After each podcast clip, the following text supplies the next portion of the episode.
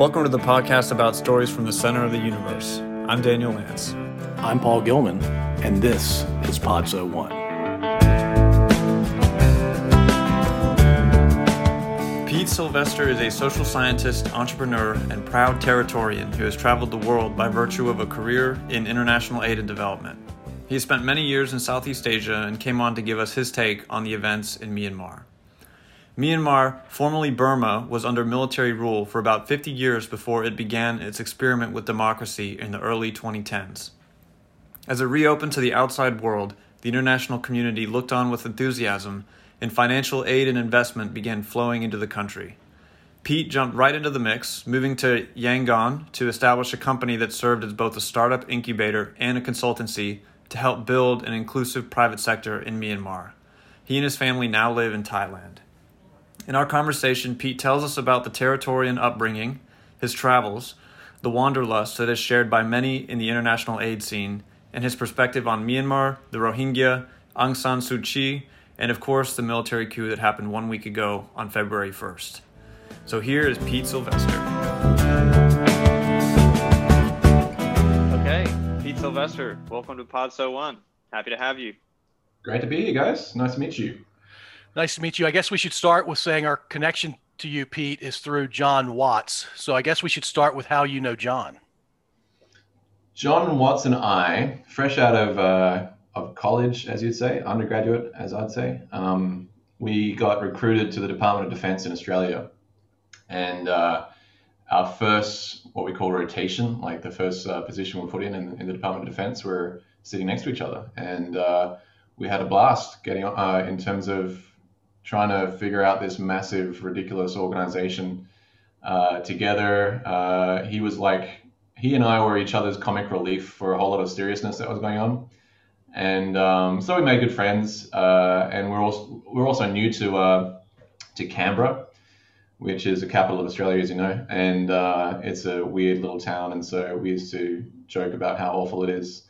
Uh, and then, you know, we stayed in touch uh, after I left Canberra. He stayed there for a few more years, and then he made his way across to DC, uh, as you know, and joined the National Guard there and did some interesting work uh, in the Pentagon and for some think tanks. And uh, eventually, I did my master's degree and got recruited to a consultancy uh, with the World Bank in DC. And so that was like right after my grad school when I was like completely broke and uh, you know moving to America when you're completely broke, uh, particularly a relatively expensive city like DC, is is a challenge. And, and John Watts helped me out a lot.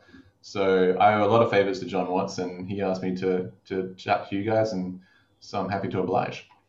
That John is a very, very good man, and uh, he's quite thoughtful, and he is a, a more than decent human being uh, in every encounter I've ever had with him. So, we, uh, Pete, you and I are lucky to know him, and, and Daniel's, of course, has met him as well.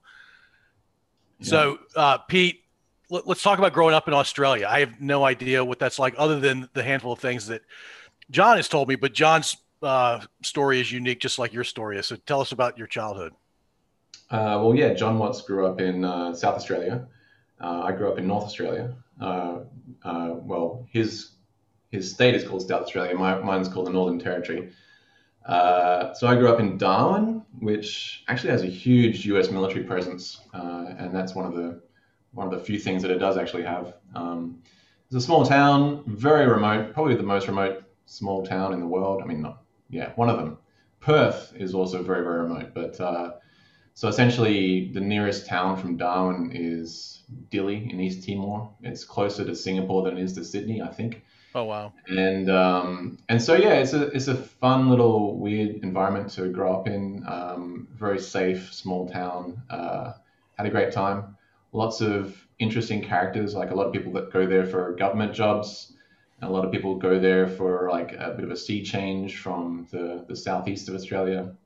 So you get a lot of hippies mixing with a lot of like very square people, uh, which creates some fun things. It's a very uh, being a remote town and, and being in the center of like uh, a lot of Aboriginal uh, history and tribes, it's got a lot of uh, a lot of connections with Aboriginal Australia. Uh, it's got very close proximity to a lot of really amazing parts of Australia in terms of the natural environment, like Kakadu National Park, Litchfield National Park. Uh, so yeah, we used to just cruise around on our bicycles, um, pretty much run wild, try to avoid crocodiles. Uh, and and yeah, it was a fun place to grow up. I was there until I was only about 11 or 12 years old, but I still consider myself a Territorian, uh, just because I don't want to say that I'm a Melburnian because that's boring. I, have heard you. You talked about crocodiles. I understand that there are like a, a, ridiculous number of poisonous animals in Australia. Is that true? Oh yeah, everything's poisonous. Even I'm poisonous. poisonous. how, how do you uh, uh, share your poison? Is it purely verbal? I guess you have to ask my wife. Yeah. Um, no, I'm not going to get into that. so, uh, tell tell us a little bit about uh, Aborigines in Australia. It's it's uh, Americans can't have any appreciation for that. It sounds like you grew up uh, in a world where it was commonplace. Being around Aborigines was commonplace. Uh, yeah. Look, honestly, I don't think that I'm the least bit knowledgeable about Aboriginal Australia. It's a very complex situation, and uh, especially I found that trying to talk about, uh, you know, growing up in a pretty Aboriginal town um, I mean, Darwin, even compared to other towns, smaller towns, is, is not that that um, I guess connected with Aboriginal Australia either. But um, compared to other big cities, uh, but talking to Americans, where your own racial history and uh, political uh, dynamics is so much more complex. I mean, I wouldn't say more complex, but it's it's different, and it's a really big thing on the top of everyone's minds. Um, and so. I'm, I'm kind of hesitant to, to really talk about that subject, to be honest. Yeah, it's all uh, fair. We're not getting it right, and nobody, like most countries, like post-colonial countries particularly, we're not. None of us are getting it really, really right. But you know, trying to share each other's perspectives is. I just found that particularly with Americans who, you know, have such a such a complex relationship with race, it, it just gets me into trouble, to be honest. yeah, um, fair enough. As much as I, as much as I'm fascinated by it, um, I just don't feel like I'm confident enough to talk about it without putting my foot in it.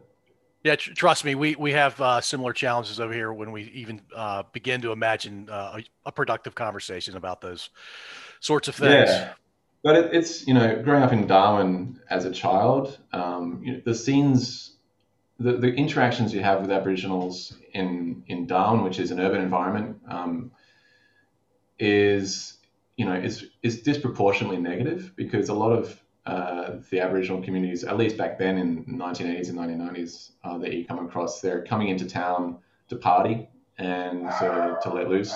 Sorry, that's my dog.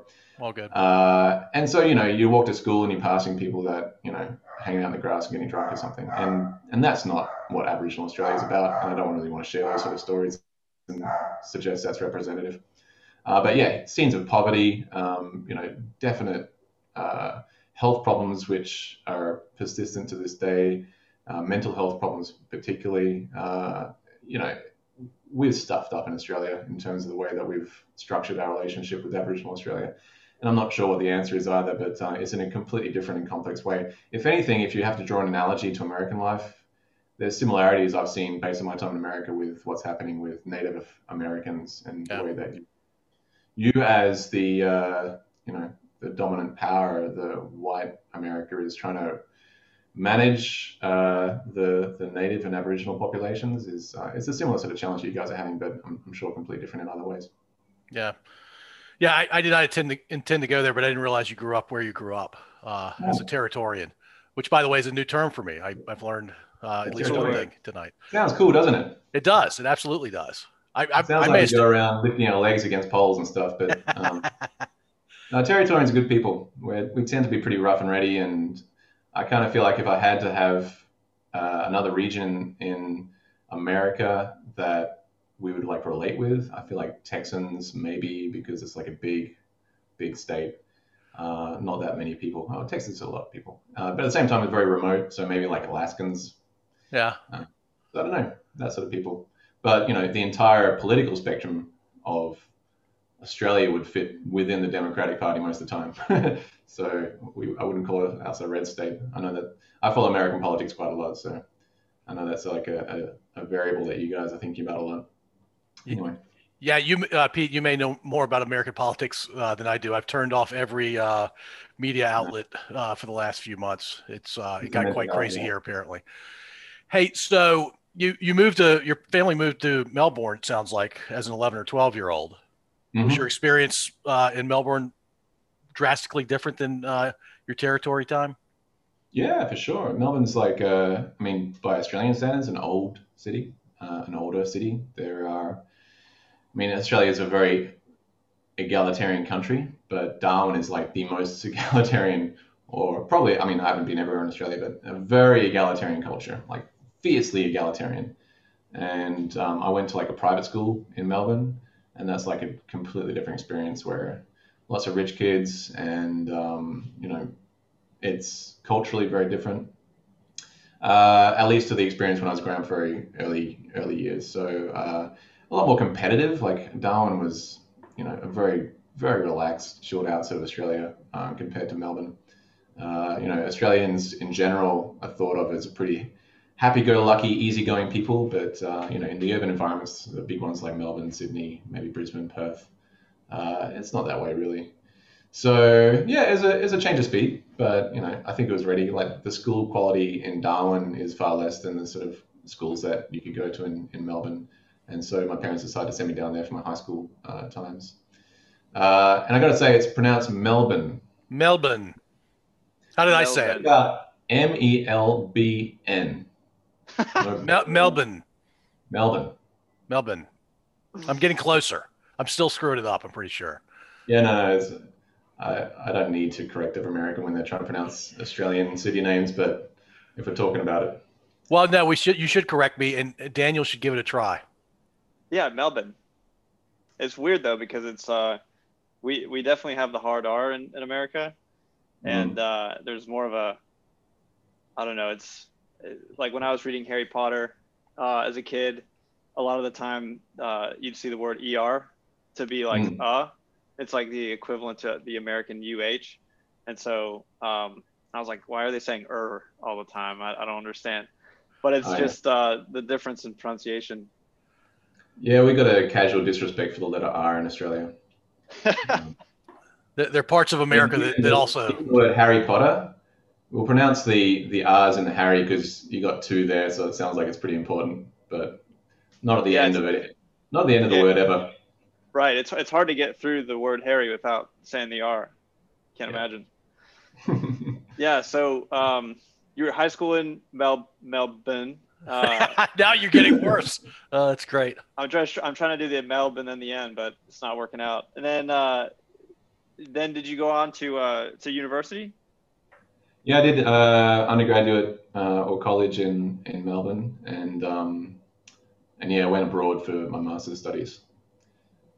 But yeah, and then how did university. you how did you get? Well, well, let's start with what what did you study?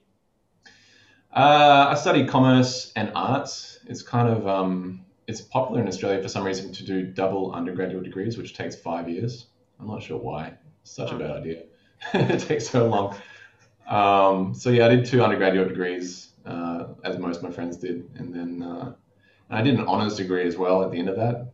And to do an honors degree, I think it's kind of like the uh, the British system, where you do an extra year on top of your five years to get to do a master, uh, sorry, an honors thesis, and uh, then you get like honors in brackets at the end of your uh, your degree names. So I've got a That'd be a six year thing for like basically equivalent of a of a bachelor's with honors. yeah, I mean, uh, yeah, no, it's it's it's too much study really, but uh, it's like two bachelor's degrees, one with an honors degree attached to it. I could have Okay. attached an honors degree to the other one, but that would have been like seven years. I might as well be a doctor at that point. I mean, it's ridiculous. Yeah, and it well, then it I sounds did like. two years of master's studies, and so yeah, I. I And would was your been half- master's was your master's in the same line as the arts and commerce?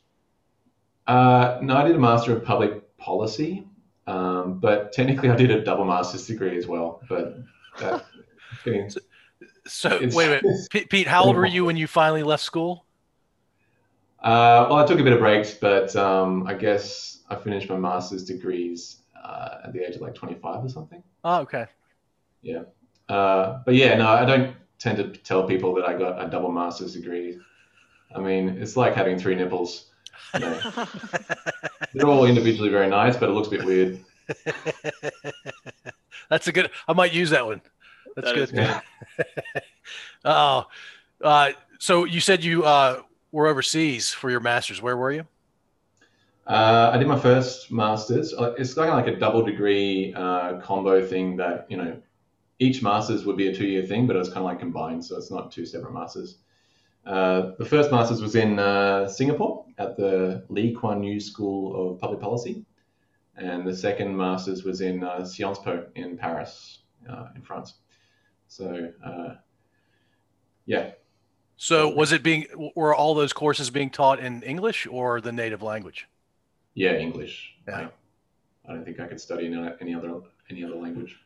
And did you have like a? It, it, you're very well traveled. Uh, so did you have this like travel bug from from the get go, from early on? Yeah, pretty much. Like, um, I mean, that's part of the reason why I did a master's degree, just because I was bored and I wanted to get out of Australia for a while. And someone gave me a scholarship to go study abroad, and I thought, wow, that sounds fun. Um, but yeah, like halfway through my undergraduate degrees, this six year slog, uh, I was just kind of finding myself really bored and depressed, and I didn't see any end in sight. So I just sort of hit pause for my whole studies for a year. And me and my best buddy, we just started traveling. We went around the world um, on a backpacker trip, which is what a lot of Australians do. And uh, and yeah, kind of got the travel bug then, and haven't really stopped traveling ever since. This is when I was like 21, 20 years old. Uh, and so yeah, I, I was kind of like trying to find a life that could allow me to travel, and uh, I, I guess I did. That's awesome. Um, so tell us about like what what kind of job it is that allows you to travel. Like what what has your career been? Well, yeah, my, my career's been super messy. I'm not sh- even sure what I call myself. My parents don't always tell people when they ask, oh, what's Pete doing? Um, but uh, I, I guess the general theme is like international development, which is, you know, USAID, they're a big player in international development. And people in that sector or industry, they tend to travel around about a bit. They get posted. Uh, they move themselves and they're kind of comfortable just like upping stumps and or upping stumps is a cricket reference. I shouldn't use that for an American audience, but um, uprooting themselves, let's say, and, uh, Nice. and dragging themselves across the planet. And and uh, we're we're just vagabonds. A lot of people uh, eventually sort of settle down in a place like Washington D.C., where there's still a lot of jobs for people like us.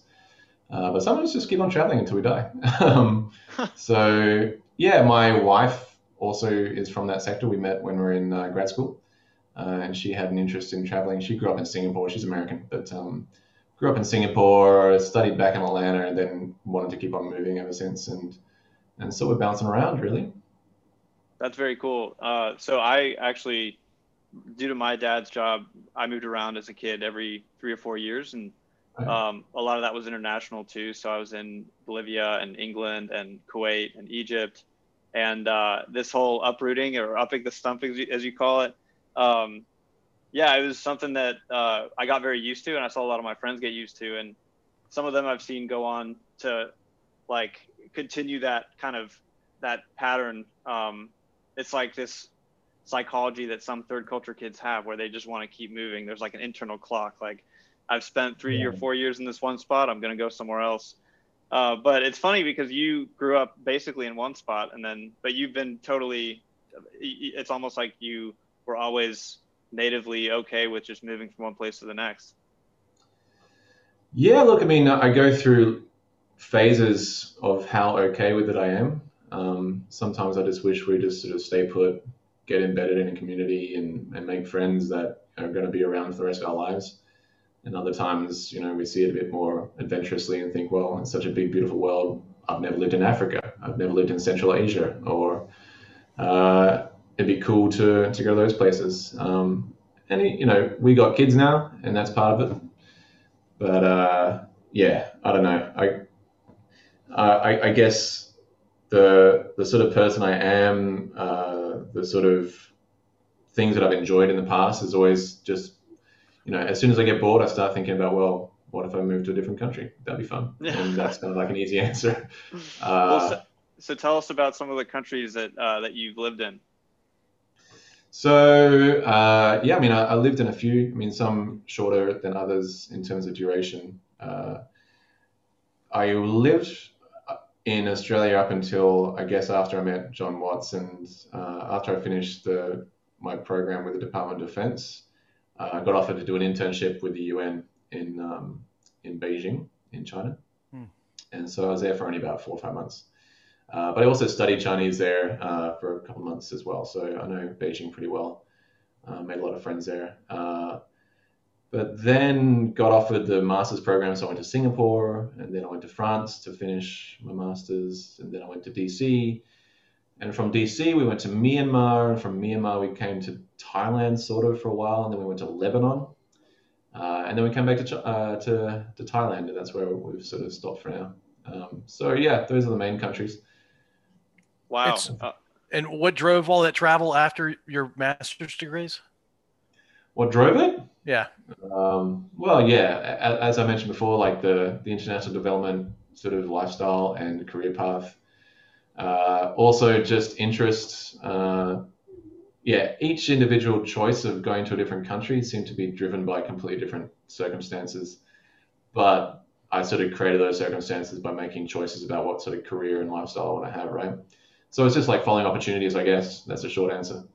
Um, you know, to I, I, went to China to follow that opportunity to with the UNDP, uh, the internship, and then uh, I went to Singapore because of the scholarship with the, uh, the, the school there.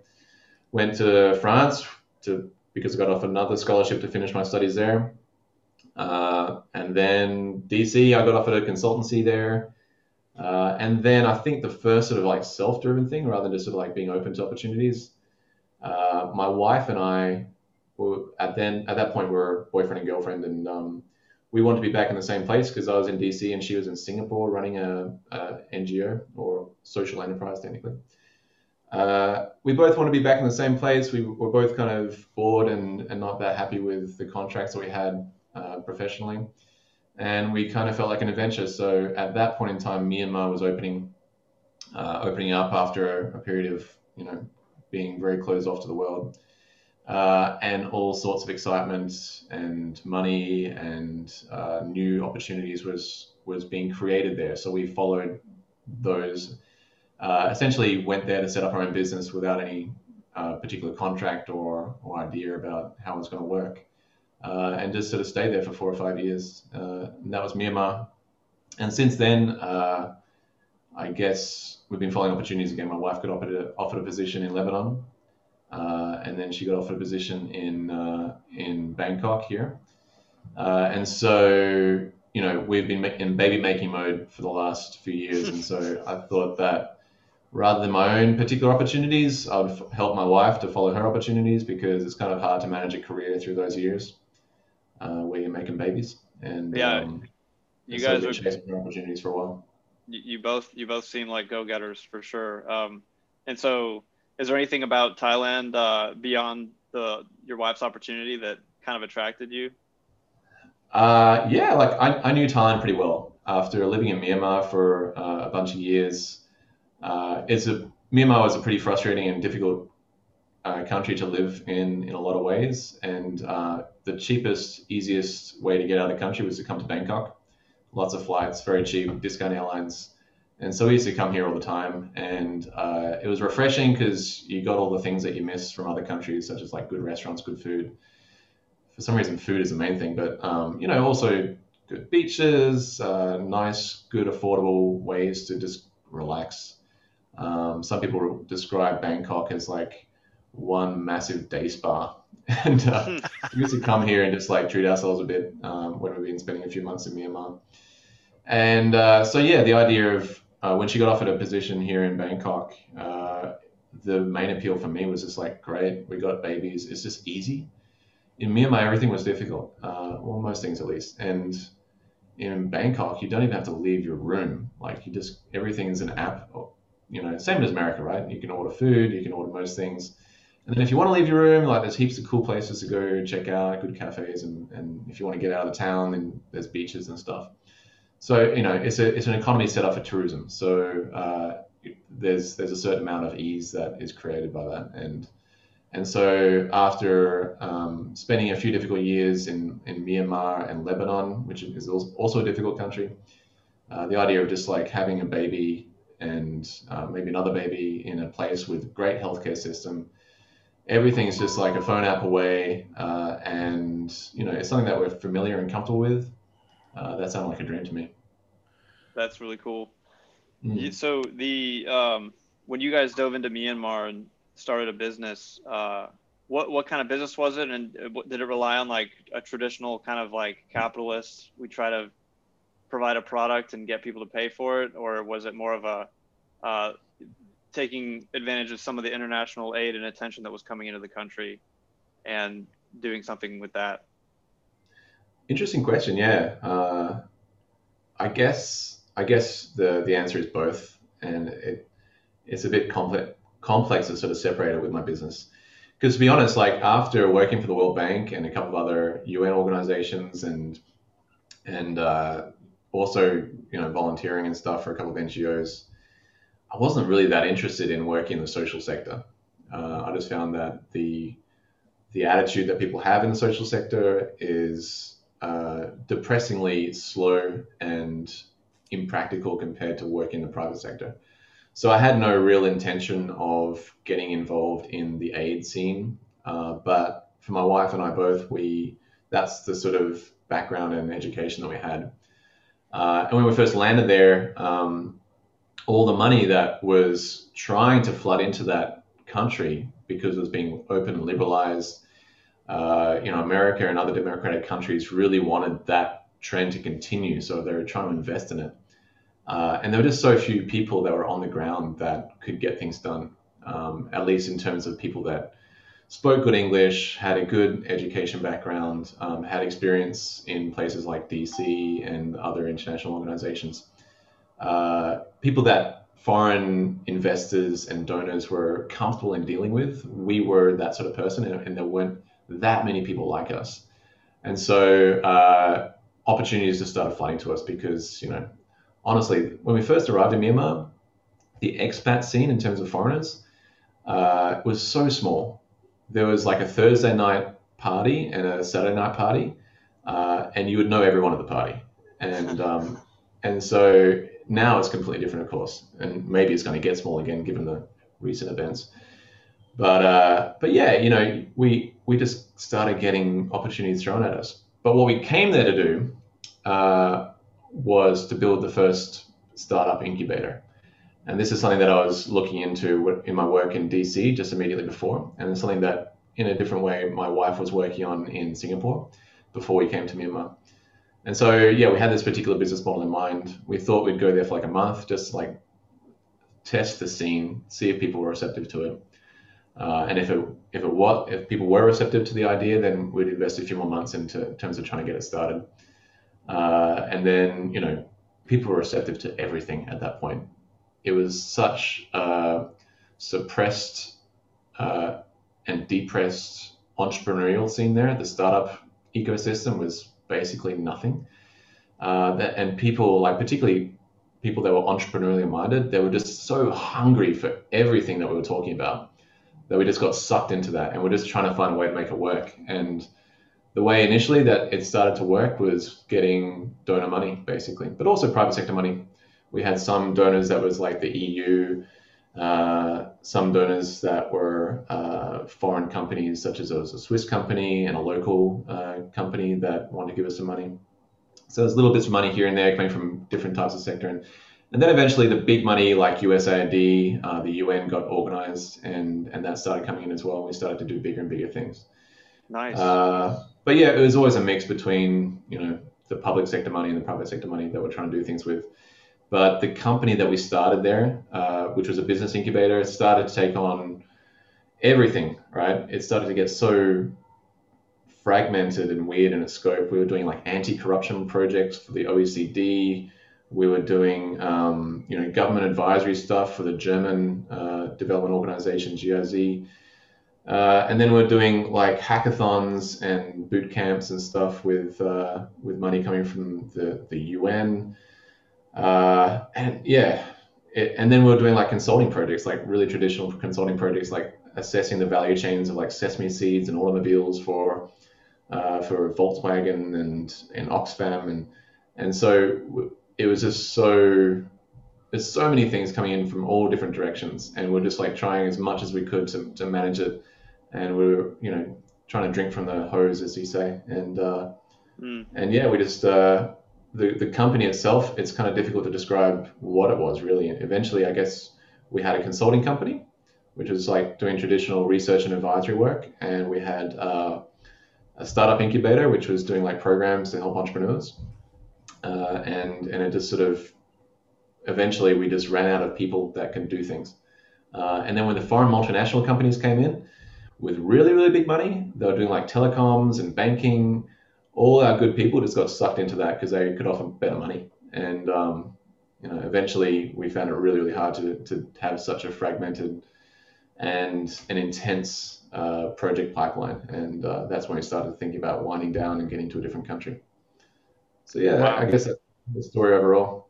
That sounds cool. It sounds it, it, sounds like uh, you, you were riding a wave of of uh, like there had been so much repression, and then it had been, it it opened up and it released like this floodgates, and then you were kind of there to ride the, all the craziness and all the different um, excitement uh, in regard to that. So Pretty just much, to, yeah. yeah, just to contextualize like when this was, uh, Myanmar was under military rule until 2011, right? So would this be right around that time that you went? Uh, yeah, I mean, military rule, absolute military rule um, until 2011. Uh, they had like a, a bit of a democratic reawakening that was emerging in 2011. Uh, but I, I, mean, you could probably argue that it has never come out of military rule, uh, to be honest. So there's sort of like degrees in which, you know, whether it's military or not but yeah, in 2011, like there was this a couple of what we call you know black swan events where everyone was completely taken by surprise. Um, it had been very much under the thumb of military dictators for at least 30 years, uh, and and yeah, all of a sudden the the there was a new president, Sein, and um, he took over from another guy, Sein. Gosh, I'm forgetting my names now. Um, and anyway, he, he was a bit more uh, pragmatic in terms of seeing that the the the situation in Myanmar, whatever model that they had working there, wasn't really working. You know, people were poor, uh, the country was being left behind. It was a very extractive, kleptocratic uh, system, which in the end it was not really working. And so he thought he would try something else. And so he started um, signaling that to the outside world by, I think there was this dam project in a copper mine that was sort of uh, put on hold, where big Chinese investors were sort of said no to, which was the first time that ever happened. Uh, and then all of a sudden, you know, uh, American diplomats, uh, other democratic countries were sort of coming in and saying, well, what's going on here? And then it seemed like he could be convinced, like sanctions were starting to come down uh, foreign money was starting to come in, and and so this was like a, a big injection of something new, and and uh, in terms of resources, and uh, they thought they'd try and make that work, and so this was of course tied to like democratic transitions, um, and so the democratic transition was happening gradually uh, from 2011 to 2014, which is when the first democratic election was held. Uh, and that's when Aung San Suu Kyi and the uh, National League for Democracy, the NLD, uh, they won in a landslide election. Uh, and uh, and so that period of time from 2011 to 2014, uh, we were there for that. Actually, we came in early 2012, and um, sort of after things started to change.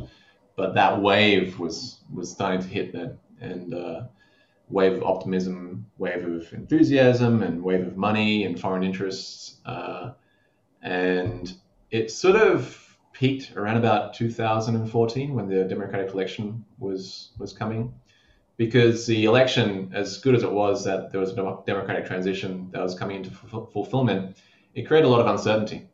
Uh, and so, from the perspective of foreign investors, that uncertainty translated to risk, and then they sort of like just put things on pause. They kind of wanted to wait and see to see what would happen. Uh, and then the you know the Democratic party got in, which is great.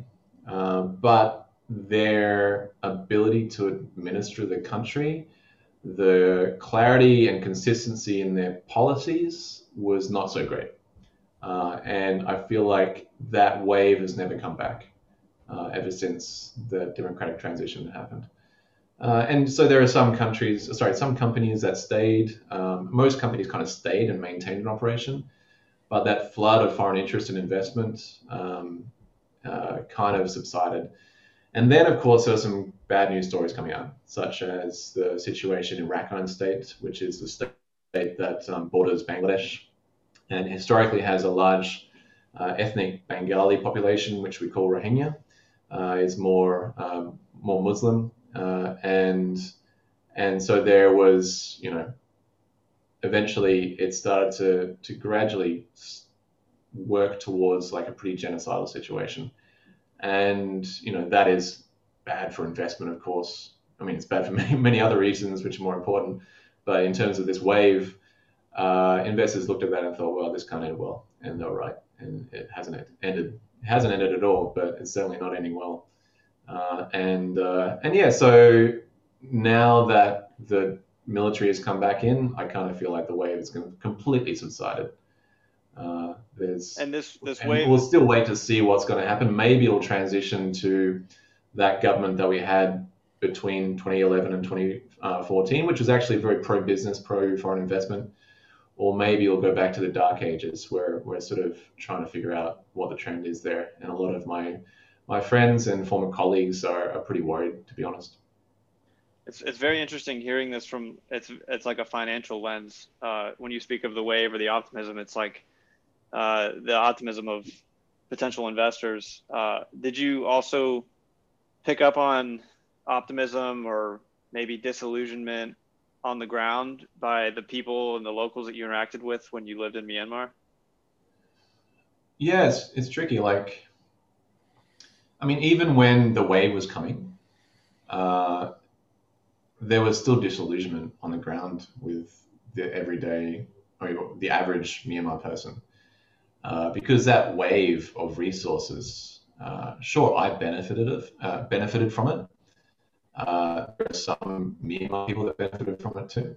Uh, but the number of, the proportion of Myanmar people that were benefit, benefiting directly from it in terms of increased incomes, uh, general safety, better medical services, all the stuff that you'd expect from a country getting wealthier, most people weren't benefiting from it. People are still poor. Uh, and the ones that were really standing in front of the wave and getting all that um, getting all the benefit from it uh, were the ones that had operations set up and they can like do something with that money.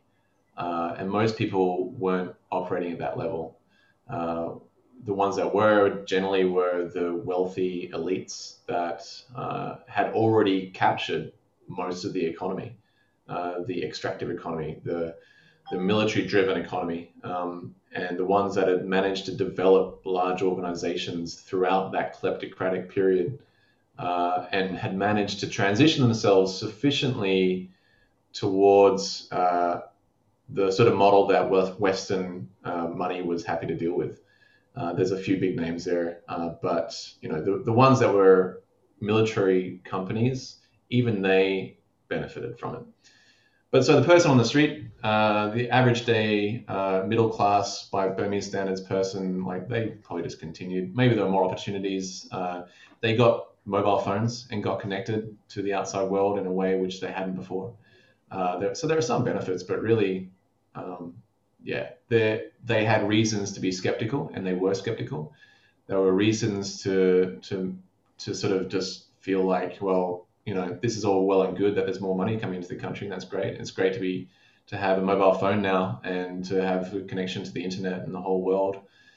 Uh, but really, uh, the economic environment, the economic model hadn't changed significantly that the benefits were democratized, if you know what I mean.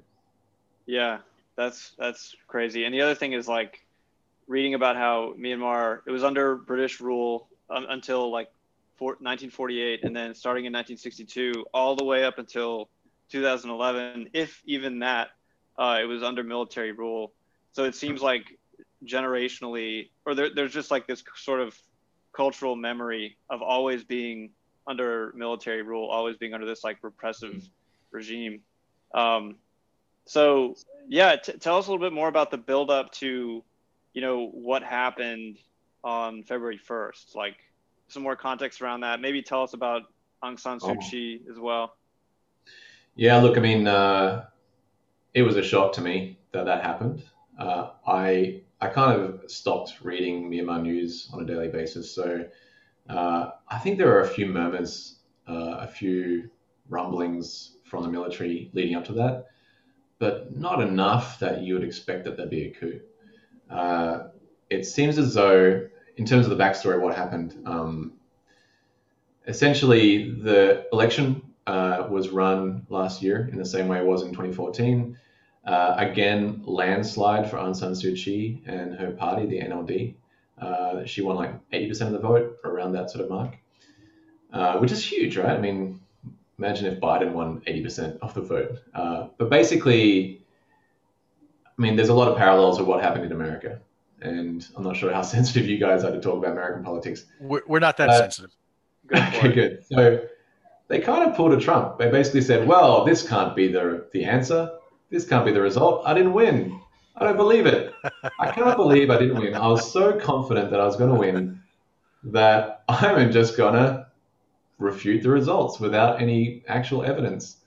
Uh, and as opposed to like, I think Biden won the the uh, what the popular vote by what 55% or something, maybe something around there. Yep. Um, you know, 80% is a bit bigger, and you kind of need a bit of evidence to sort of show, well, you know, there was absolute fraud in a more systemic way than just 55% would warrant. Uh, but I mean, similar to to to, uh, to to Trump, I mean, they just said, well, no, I'm just going to. The accusation is sufficient. I'm going to argue until I'm blue in the face. Uh, but you know, the military don't have to argue; they got the guns. Uh, and the and as I mentioned before, like it never, the military was never gone. They were never put into a similar position to what we're comfortable with militaries in our democracies where they don't have a privileged position. They can't just arrest power whenever they feel like it. Um, yeah, so they they had they always had that power. They can sort of just lock everyone up and take everything back. Uh, and they just decided to implement it there because I think the Myanmar Parliament was about to do their first sitting in Parliament uh, like the day after, or a couple of days after, um, after February 1st. And so I'm not sure what they had on the agenda in that parliamentary sitting, but maybe it was something that they found a bit threatening. Uh, or maybe they just got bored and maybe they're upset that they weren't winning enough in the way that uh, Aung San Suu Kyi had set up the economy. I mean, they were winning pretty hard, uh, but you know, not enough. And so uh, I, am not sure exactly what the trigger was, whether there was a trigger, whether there needed to be a trigger. But eventually they said, well, uh, we're tired of this. We're going to take the, the economy back uh, completely. And, uh, you know, they already owned most of the economy. Sorry, my notifications are buzzing. Um, but, uh, but yeah, you know, they had all the extractive sector pretty much tied up. Wood, mining, uh, to some extent oil and gas, and a lot of. I mean, they nationalized production of all alcohol and, you know, beer companies. They had they got this company called Myanmar Economic Holdings, which is owned by the military government uh, and and it's massive. They're making so much money, and all that money is just being piled into dark places which nobody knows about. Um, and uh, and that wasn't enough for them, so they're just taking it back, and they're going to take everything else. And what that means in terms of all my friends who have set up companies there at the same time that I was setting up a company, uh, or setting up NGOs, uh, setting up all sorts of new initiatives and great things for that country. What it means for them is really uncertain whether they're just going to clamp down anything that doesn't suit them, which they were to some extent doing anyway. Um, whether they're going to try to take everything back that is worth taking, every bit of the economy that is making you know surplus and profits, uh, or whether they're just going to like you know be happy with their existing uh, setup in terms of their already massive and diversified economic holdings. Uh, uh, we're, we're, not sure, but uh, either way, it's it's bad news. It just creates a huge amount of uncertainty, and a lot of people are worried. A lot of people are thinking about getting out. A friend of mine who who went there, um, and set up a uh, uh, an organization that does technology for development. So they do like hospital systems, they do um, maternal health apps and period tracking apps. Uh, they're doing really well. They got a, they've built a team of like a hundred uh, people in the same time that I built a team of like five or six, and then got out. They built a team of 100 people. They've got a huge, awesome technology company making a huge difference with technology. And he just posted on LinkedIn uh, yesterday, and I was super shocked that he's basically trying to get all these people out. Uh, and he's really smart cookie. And I think, you know, for him to make that sort of call, and he's trying to get funds to, so he can transport all these people out of the country. For him to that, make that sort of call really makes you wonder, you know, about the fate of that country and, and where it's going. Um, and so, yeah, I'm, I'm really curious to, to see what's going to happen. We're all we're all trying to read the signs, read the tea leaves to, to figure out which way the military is going to go. But um, yeah, anyway. Yeah, I, I, I've personally never experienced a, a coup. I, I imagine this week. You nearly did the other day, right? Uh huh. You nearly did uh, in DC uh, not so long ago here. Insurrection, yeah, we're calling it, right? We're like 100 miles from there. Yeah. That's a crappy coup. The, the Myanmar people know how to do a proper coup. Yeah, that, that, that, that was absolutely a proper coup. I, I don't know what that was on January 6th. I'm not sure. Yeah. And by, by the way, real quickly, uh, a 51 to 49 margin, a 2% margin, that's considered close. Anything inside of that, outside of that 2% margin, it's not really considered close.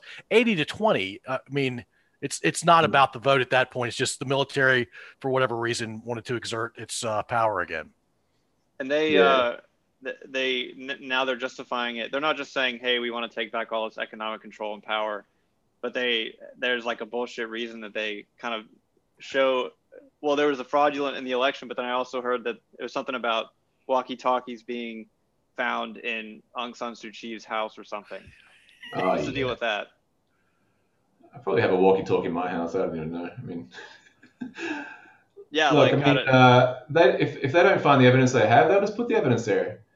Uh, there's a, a, guy I know that was a reporter uh, for an international news outlet, uh, and a few years back he um, he got asked to come have a meeting with a police officer, right, to get some information that he could use in his reporting. Uh, he rocks up, they arrest him, and they put some documents in his pocket, and they take him to court. Judge says, "Oh yeah, they found these documents in your pocket, which is seditious," uh, and they locked him up this kid's got like, no, he's not a kid. He's a he's a guy with a a, a young family, and they just locked him up uh, for no particular reason. So you know they don't. The court system, there's no court system. Like you've, you've at least got a pretty independent Supreme Court, even though it's pretty well stacked now. Like at, at many levels, uh, there's no protections in Myanmar. If it, if the, the difference between the sort of coup that someone like Trump can try to run in um, in in America and the sort of coup that you can have in, in Myanmar is that there are no protections in Myanmar. The institutions that protect democracy are just not there in Myanmar. Uh, the press is not sufficiently independent. Uh, the court systems are not sufficiently independent or rational. Uh, everyone's bribable, um, and the military is still way too powerful uh, and you know constitutionally enshrined. And so, yeah, it's it's a big difference. So, so when the NLD like actually got power in 2014, which is Sorry, I think my, my wife is calling. Oh, no worries.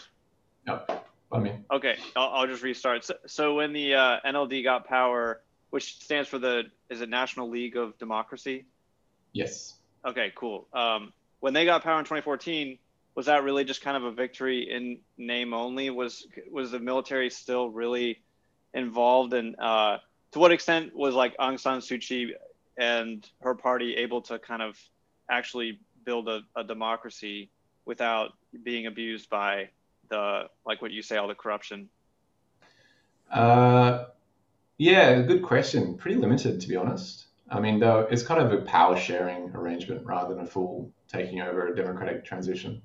Uh, and the reasons being is a bit technical but um, basically the military set up a constitution before they uh, they have the election where they have a guaranteed 25% um, uh, membership of the parliament. And so 25% is an important number because you need 75% to make a change to the constitution. So they, they need that super majority of 70, 75% rate. So essentially, like, you know, they were there, they could not be kicked out. And, um, you know, the NLD government didn't really have the power to do everything it wanted to do. Um, and so passing passing uh, constitutional reforms, at least, I'm not sure about other sort of like lower level um, laws and regulations. Like there's a certain amount that they could do there, but you know the big changes were pretty limited in what they could do. Mm. Um, having said that, you know she didn't do as much as she could. I think. Uh, when I say she, like she was also restricted in, in terms of her power. She wasn't the president, but she was like the de facto leader as well. Uh, and the big bits of the government were still basically military run. Uh, she took over most ministries, but uh, the Defense Department, the sorry, the Ministry of Defense, the Ministry of uh, Home Affairs, uh, the Foreign Ministry, uh, all those sort of big ones, she she continued to the, the, the military continued to run. Uh, and under the Ministry of Home Affairs, which manages the police, uh, they also manage the um, the General Administrative Department, which sounds very uh, innocuous, but it's essentially running all the governments down to a village level. Uh, a lot of you know the day-to-day sort of what we would call like councils or county governments. Um, a lot of the operations of that was put under this uh, this mega department under the Home Affairs Ministry. And so the reach of the military, even down to a township level, is still significant. Um, and so she got up these other ministries like, you know, ministries of hotels and tourism, ministries of of transport, uh, that sort of stuff. You know, she got hold of, but it's it's not the mega departments of the of the government. And so really, I mean, she she didn't have full control of the government ever, uh, and uh, they always had like a foot in the door that they could open the door and just walk right back in, which is what they've done. It's she has an interesting character arc from uh, she was on house arrest for a while and became sort of like this human rights like darling of, of the world and then I, it seems like her reputation just got a little bit more complicated because of this you you brought up the um, the pre-genocide or the genocide of the Rohingya uh, Muslim population, and her, you know, part of what I was getting at with that with that first question was like, she has come to the defense of the military qu- quite a bit, despite them committing acts of genocide or you know rampant violence, and she's come under a lot of criticism for that. And so I'm wondering, like, is that because her did she come to their defense because she felt like she had to and her hands were tied uh, and she was really just a, a leader in name only or was it something else? Yeah it's tricky to answer that question to be honest. Um, i know people that would have a better understanding of those dynamics uh, having like worked with her in the government. Uh, and i feel like there's a mix of opinions uh, about how much how much he could have done and how much he did, uh, how much her hands were actually tied still after coming out of house arrest. Uh, my personal opinion is that she didn't do enough. Uh, and you know, when when she got back into power, I was one of the tens of thousands of people in the street partying, uh, and and so so happy that that had happened for everyone. Uh, and I got to say, she was even before what happened recently on on Feb one uh, even before that, it's been a massive letdown. Um, and so this is a continued letdown, of course, because you know it's going back to way th- the way things were even before we went there, maybe. Uh, but yeah, in terms of the dynamics of what she could have done, look, the NLD, the National League of Democracy, it's still a nationalist party. Uh, and when I say nationalist, like Burmese nationalists, and you know Myanmar is a country of of different ethnicities and, and different religious persuasions.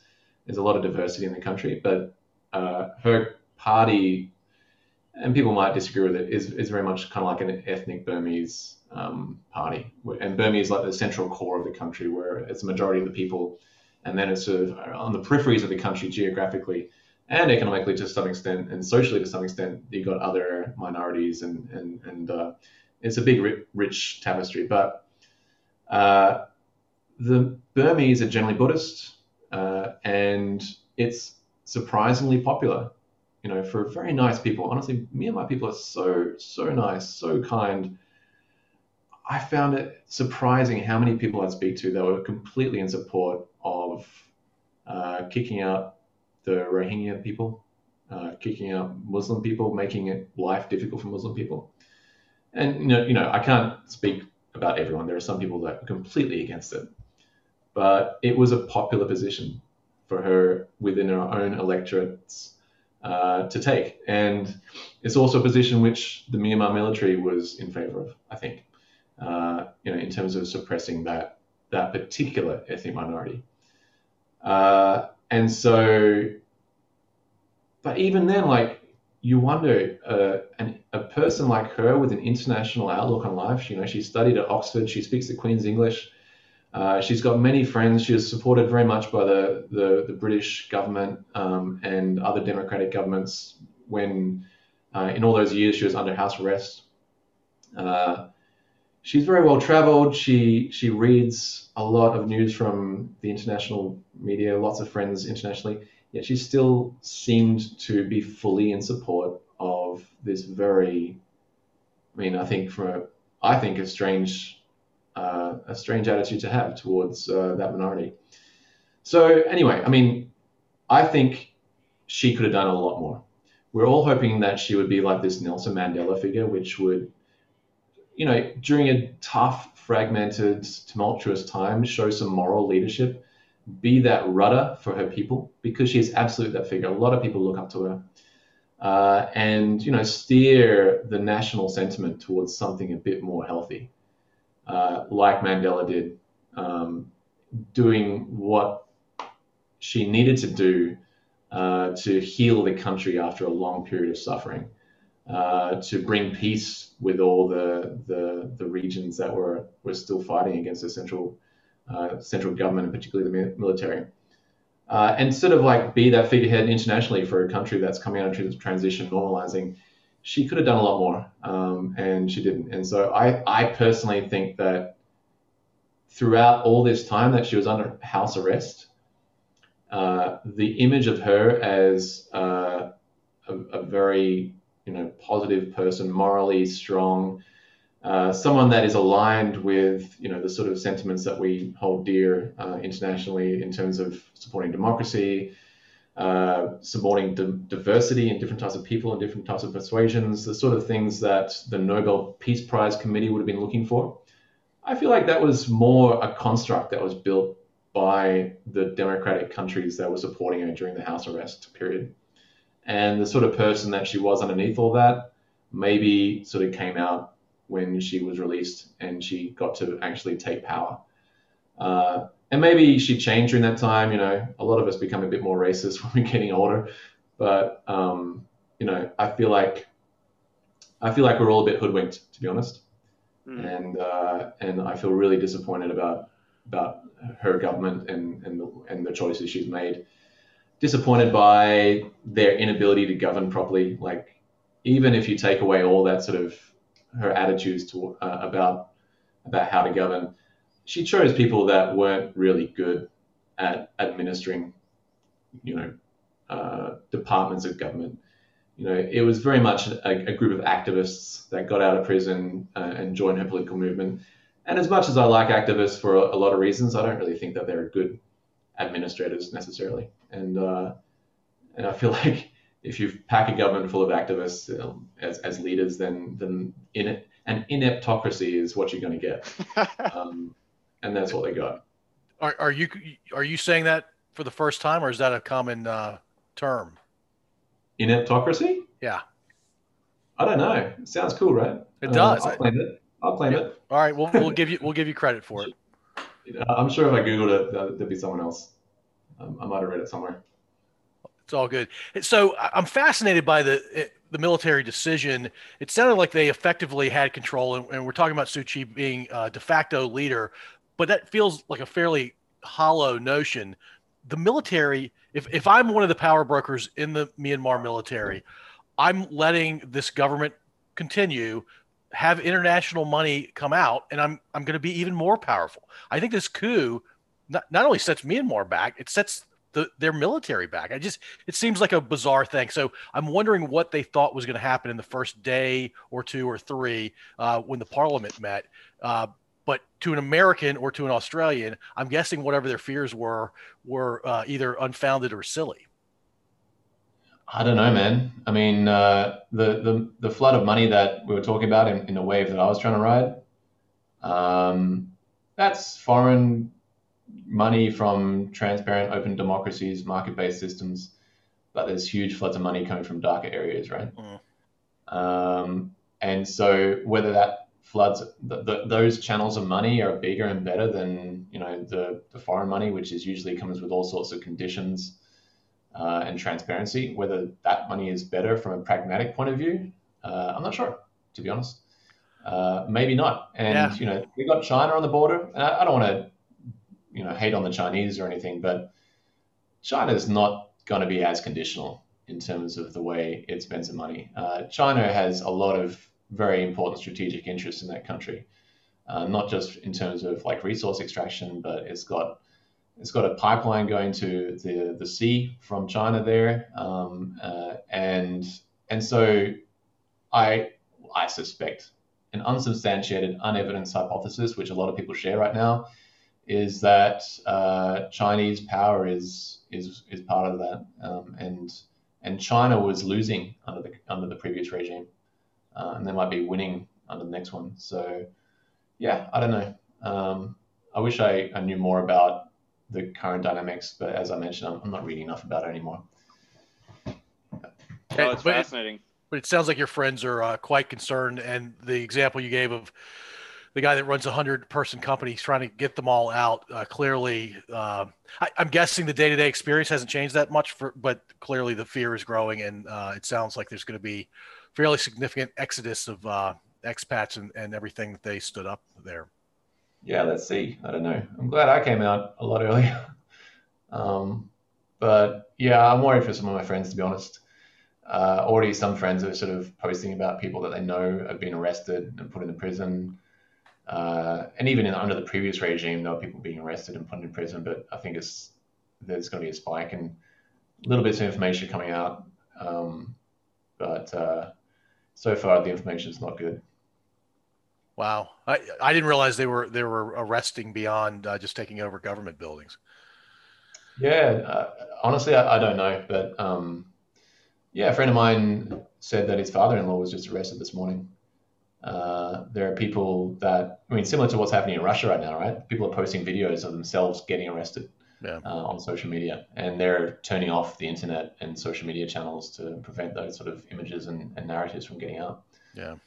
Uh, so yeah, it's it's pretty pretty tricky. I feel like I'm I'm a far more depressive guest than your usual guest. Like uh, all these bad news stories, and uh, I don't know there's some good times in Myanmar too. Don't, don't get me wrong. Uh, no, it's it's fine. I mean, it's uh, we're really glad that you could set aside the time this week because it's uh yeah you're you're our kinda... you're our first uh you're our fastest I should say from talking to me trying to schedule it to actually being uh, on the podcast.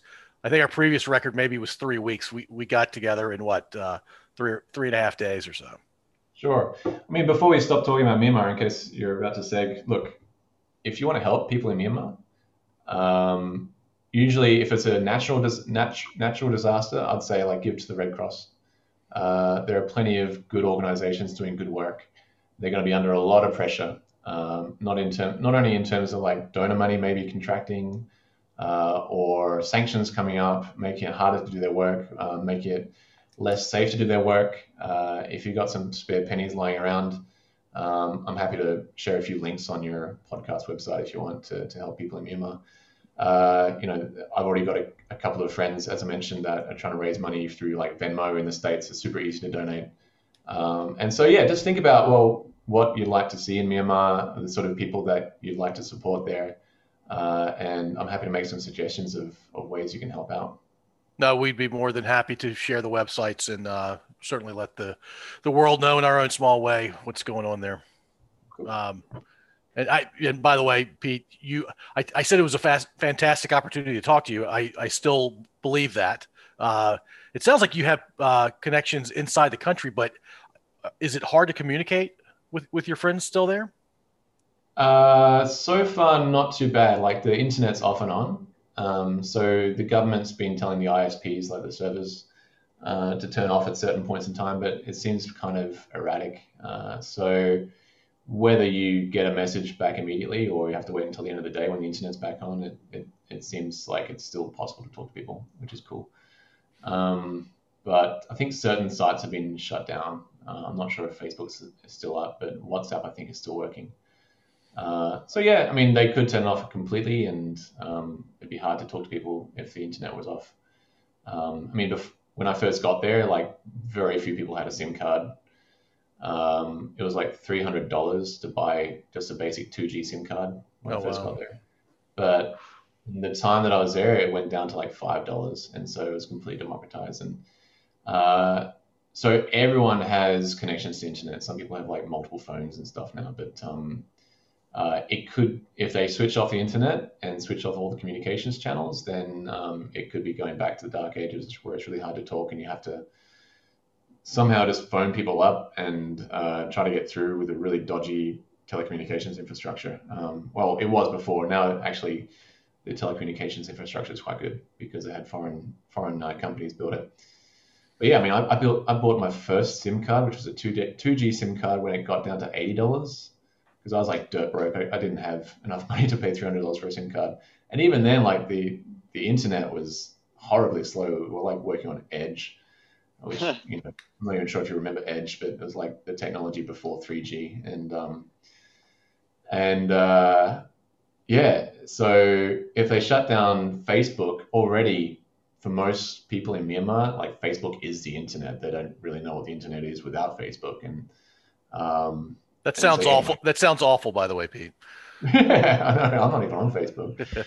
But, uh, Yeah, that's one of the um, like one of the things I see on Twitter. One of like the things mudslinging uh, phrases is that Facebook helped like it it aided and exacerbated the the Rohingya genocide.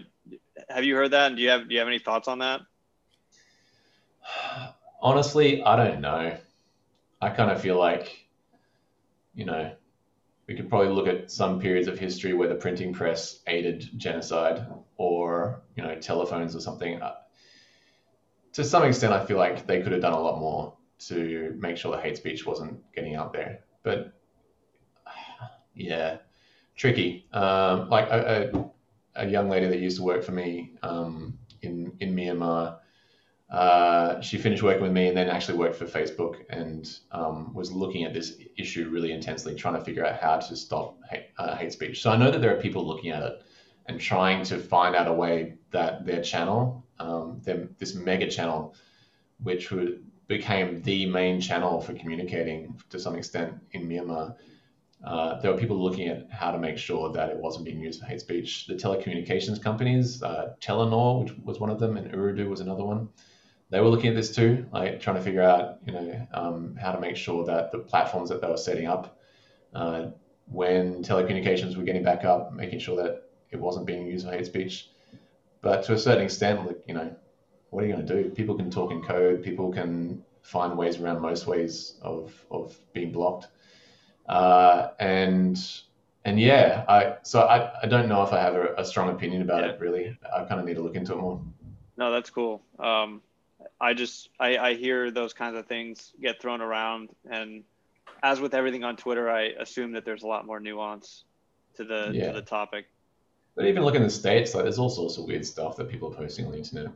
And you know, in the last few months, I feel like Twitter's gone a little bit more serious. But I don't know, really, to what extent, if you're going to create a platform for everyone to share information, do you have to moderate every piece of information now? Um, and maybe with AI and stuff, you can figure out who's being hateful and who's not. But that sounds really hard. I don't know. It, it, Yeah. it also starts with the definition of hate speech, and uh, Right, that yeah. will be debated till the end of time. Uh, so I was going to segue, Pete, to Okay. you're, you're an entrepreneur now, and so uh, tell us about it. You said was it travel tech that you're trying to do? Yeah, when I when I first left Myanmar, like I had this bee in my bonnet to try to set up this company um, that I th- I thought about the product idea back in 2015, well before I left Myanmar. Uh, and when my wife got a job in Lebanon, I had to sign this thing with the Lebanese government to say that I would not get a job. and so I kind of had time. And so I started trying to build this company called Window Seater, which um, it's we're, we're, starting with the UK, but basically imagine you're taking a train. Uh, and there's all sorts of interesting things that you can see outside the window. I mean, some things that you might not even think about, like changes of the trees and the ecology, uh, interesting buildings that you might pass by with interesting stories uh, changes in demographics and, and stuff which you can't even see, which, you know, you're moving through all these interesting transitions that have interesting stories. And there are some points of interest with uh, some particular places with really interesting stories that can surprise you. I try to set up a platform called Window Seater which connects you to those stories, uh, which basically, in short, it's an audio guide for train journeys.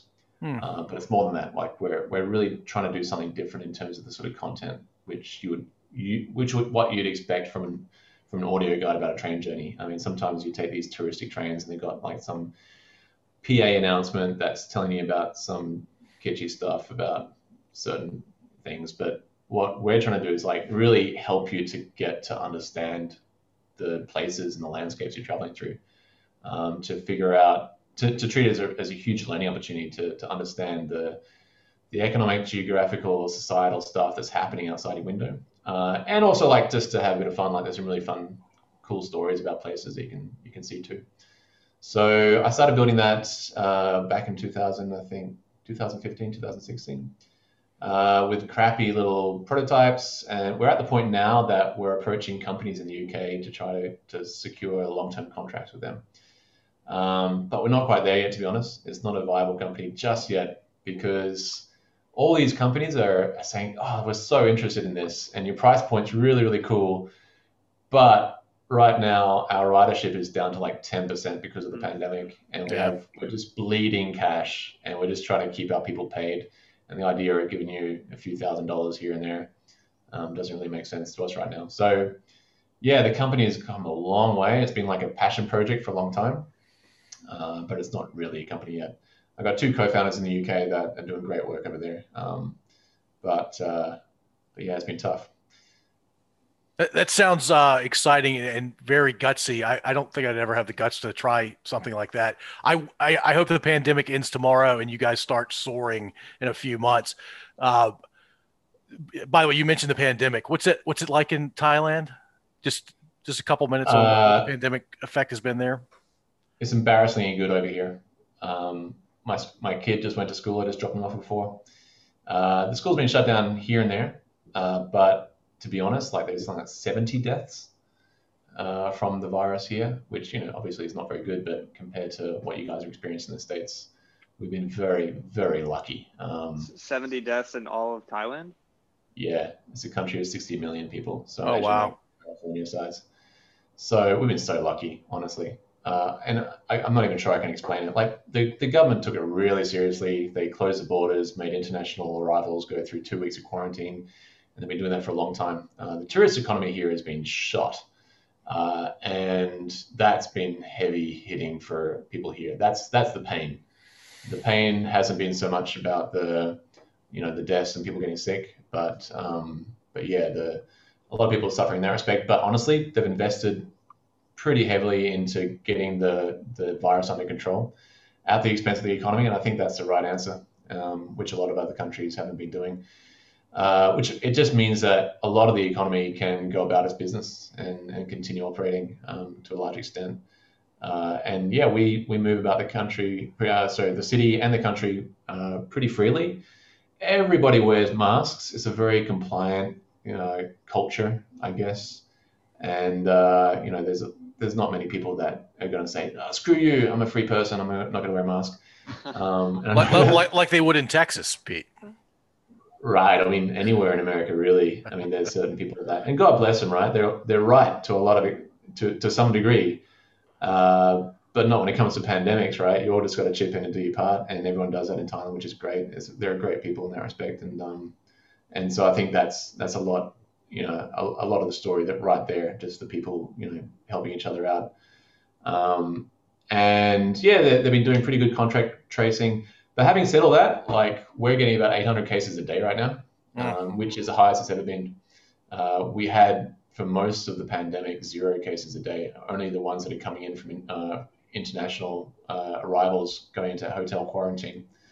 Uh, but what they did miss uh, is, you know, particularly Myanmar people that have come across to work in the fishing sector. Uh, they weren't looking hard enough uh, with those sort of people, and uh, it the the virus has taken off in Myanmar, and it's sort of coming across the border because the border is quite porous. and so we might not be out of the woods just yet, to be honest. Uh, and it's probably going to take a while before a, a, middle to lower income country like Thailand gets uh, the vaccine. So uh, yeah, we're not counting our chickens. Yeah. Uh, so what I knew about Thailand before we spoke with you, Pete, was uh, the beaches are beautiful. Bangkok has a, a ton to uh, to enjoy. scuba diving is amazing, but literally everything else I learned from one of the Hangover movies. yeah, that's everything else, really. You didn't. Uh, that's all the that's all the sorted stuff. Yeah. Daniel, have you seen Hangover Two? No, I, have only seen the one where they're in Vegas. Yeah. Hangover 2 is a good movie. It, it, it, rivals the first one. Anyway, I didn't mean to digress to the silly Hangover movies. No, it's funny. Like Thailand is a, is a strange place in that respect because you know you could live a really wholesome conservative life in Thailand without you know touching on any of the the the slutty side of it. But then you like walk a street over, and then all of a sudden uh, you're in it. It's you know prostitutes galore and weird stuff going on, um, and it's really unique in that respect because a lot of international visitors will come to Thailand, particularly they'll land in Bangkok or Phuket, uh, and they'll go straight to that street because all the tourist advertisements is telling them to go to that street, and they, they look around and think, oh, wow, this is not for me. Uh, and then they cruise off somewhere else, and uh, and that's the impression they get of Thailand. But it's not that. It's, you you can avoid that. You know, like I haven't been to those areas for a long time, and I've got kids. I'm not going to go there. Um, but uh, but yeah, when I first arrived in Thailand as a backpacker, uh, yeah, it was crazy. It was, it was very much I was living the hangover, um, literally and figuratively. Uh, so so yeah, it's a fun country in that respect. If you want that, you can get it. Yeah, I, I, it's definitely on my bucket list to make it to uh, both Phuket and and Bangkok. Yeah. Very cool. Well, Pete, uh, you did not come across as an introvert. Uh, okay, cool. Tonight, well, uh, there's nothing wrong with being an introvert. Um, absolutely not. Yeah, I'm, I'm, uh, I'm, surrounded by introverts in my job. Actually, I feel like uh, I, I, might have come across as a bit serious, really, because I got so many fun stories to tell about Myanmar and everything. But uh, it's a bit it's a bit dire right now there, and uh, it's kind of hard to bring out those fun, funny stories about that country when uh, when things are really not funny right now. yeah, it's a very very heavy uh, situation there, and yeah, we'll we'll have you back on in, in a while, Pete, and you can tell okay. us those fun stories, and hopefully, yeah. Th- things are lighter in Myanmar in that part of the world. Yeah, same with you guys. Uh, hope your part of the world uh, gets a bit more normal too. Uh, it's looked like it's heading that direction, but uh, let's see. Uh, in the meantime, thanks for chatting to me today. Uh, glad that you found whatever I was doing the last dozen years or so uh, was was fun or interesting. Very um, much so. Yeah, Pete, we, we love we love unique stories, and in my sphere, that your story is uh, extremely extremely unique. Cool, man. Yeah. Uh, well, great to meet you guys. Have a great day and weekend. All right, thanks, Pete. You, you do the same. Thanks, Pete.